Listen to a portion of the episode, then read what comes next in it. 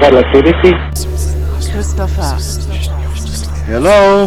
Talk to me. I need to know who or what is making that sound. Relativity. I am standing right where my friend Sebastian was standing yesterday when his life came to a sudden end.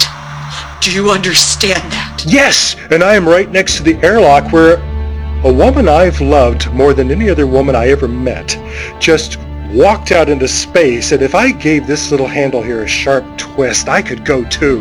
Relativity. Relativity. Relativity. Relativity. Relativity. Relativity. Episode 10, in which hydrogen sulfide provides a clue. Chris, please, I, I need to know you're okay. I did hear you when you said that you could. That all it would take for you to open that hatch, and I, I didn't think that you meant. If you've just muted your microphone or whatever, maybe, maybe you can still hear me, so just listen. We've got to figure out how to work together. We can't keep on, you know. Because we. We have the making of a great team. Seriously, I, I think you and I are basically the opposite of each other, and I, I'm hoping that it means that we'll balance each other out and we continue this message, this mission, because it has to be done. That is not open to negotiation. I mean, I just met you, basically, but uh, what I've heard so far is that you're the kind of person whose emotions are always on the surface, more or less, and then underneath there's this rock solid base of- of reason, of, of pure and healthy skepticism. And I'll be honest, I, I wish I was more like that, but I'm not. I'm the opposite. And I've been told that I, c- I can be perceived as, you know, unfeeling, but I get the work done, and I'm driven, and I like facts, and I look for things to make sense. You strike me as extremely intuitive, and I think, you know, you know, don't you? The, the people closest to me, my mother and my sister, they, they know. They know it's my way of coping with, with things, with life. And what I'm trying to say is that you and I are really very much alike, and we have the relative quantities of certain characteristics sort of just reversed. And I, I I mean, in ways that could complement each other, so we can work together. Please talk to me. Hi. Hello. I did turn off the mic. And I can understand if you didn't want to talk. It wasn't. It wasn't that. Not. Not really. I just. Um, being here at the airlock where the captain killed herself. You know how I said I can never cry when I need to? Yeah, Well, I should never say never. I understand. Believe me. I'm. Uh, I'm sure you. Um, you have a doctorate in astrophysics. I'm sure you know what happens when you cry in zero gravity. Yes. This is ridiculous. It's like wearing goggles made of gelatin. Can you get back to the hub? It, it's one half G to the center. That should be enough gravity to... No, no, I've, I've got it. And I'm swimming toward the bridge. Okay, good. Are we okay? Yeah, yeah. I, I did. I did hear everything you just said, and uh, I think you're completely right. We we are very different, but uh, yeah, maybe it's in a way that somehow fits together. Well, you know what they say.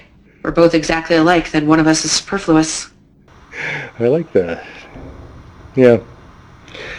And I'm at the hatch now. It's still not completely open, so it's. Ah, and I'm on the bridge. What a mess. Noticeably different from yesterday? Yeah, but maybe that's just because this time I don't have a concussion. Uh, yeah, the main console is basically split in two, more or less in the middle. It, it's it's bowed outward as if something was behind it in the bulkhead and just kicked it, or, or like or like we ran into something about the size of a large pumpkin, and I Impossible. A a whole breach would have been catastrophic. I know. I was just illustrating. An object that size striking the ship at your speed would have vaporized the Yeah, no, entire. I, I understand that's not what, what happened. I, You're describing the size of a fracture in relation to its surroundings, yeah. and some of the instruments are still functioning.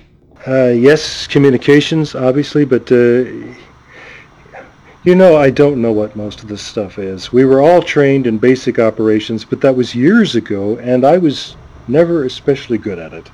Yeah, I was just looking at your records. You, what? You have a file on me? We have all the files on everyone. How embarrassing! Nonsense, but it does more or less confirm your opinion of yourself as a command pilot. It says never especially good at it. Not in so many words, but You know, I don't have any files on you. it's just as well. Please continue des- your description of the damage. Okay, portions of the interior bulkhead are fragmented, uh, ripped straight off the wall and floating around in here. The biggest chunk of stuff is what hit me in the back yesterday. And let's see, all the seats look fine. Um, monitors, the screens, most of them are out, just completely dead. Okay, I want to get one of the engineers on the line with you and go through these systems one by one. Yeah, I expected that. It's going to take a while. I literally have nothing but time. Let me ask you something purely from intuition. Oh, I like it already. Tell me what you smell. What I smell? Hmm. I didn't think about it yesterday. I was ju- too distracted by everything else. It's um, it's metallic, like when metal gets too hot. Like um, well, you know, there's also something in the air here that's like rotten eggs, hydrogen Oh, Sulfide. sulfide. Are you sure? Oh yes, it's it's actually quite strong. Now that I think about it, I I must have been very distracted indeed to not notice that before. Hydrogen sulfide could indicate that an explosive device of some kind was detonated there. Uh, say again. You heard me, explosive device. Sophia, are you telling me you think our command and navigation console was deliberately... Oh, oh, or maybe it was rigged by somebody even back before we launched. It's one theory. I- I'll work on developing others. Oh, hang on, let's stick with this one for a moment. Why would anyone want to plant a bomb on our bridge? I mean, well, I mean, apart from... You do remember the religious extremists who felt that this Well, entire that's, who, mission... was that's just- who I was thinking of, yeah. The facts argue against that. The odds of somebody being able to do this before the launch and then their device escaping detection during the repeated security sweeps But, but is just... the other alternative is just as incredible. I mean, if it wasn't done before we set out, then it was done afterward. And that means one of my 20 colleagues and friends made this thing blow up in my face. I know. And that's just, it, and I can't interrogate them because they're all missing, presumed dead, you know. But there will be evidence. We, we can piece this together, I'm sure of it. I don't know, Sophia. You'd, you'd have to see this place. I mean, if you mean finding a fingerprint or something. I'm not sure what form the evidence will take, but we'll proceed methodically and cautiously until we find whatever there is to find. I have to say, your optimism is inspiring. I'm grasping at things to be positive about, but this is one of them, and we can figure this out. All right, Sherlock, you tell me where to start. Okay, you are right to invoke the name of Sherlock Holmes. I wish to proceed with precise, unemotional observation and reason. I like it. When you arrived at the bridge yesterday, you were looking for the captain. Correct.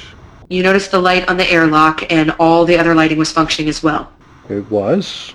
You entered the bridge and found it deserted. Yes, which is, of course, incredibly unusual. Then you connected your comm implant to the main comm system.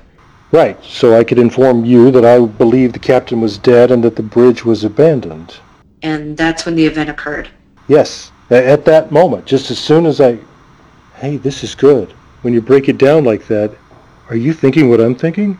If you're thinking that the event was somehow triggered by your touching those controls, yes. Right, yeah, of course, that sounds a lot like somebody was trying to kill me. That is mere surmise. Y- You're off the track of pure logic. Well, it is quite a coincidence. But if it was some kind of trap, it might have been set for anybody who would enter the bridge and tap onto the main communication circuit. Okay, but remember, I'm pretty sure everyone else was, you know, already dead, and I just didn't know that yet.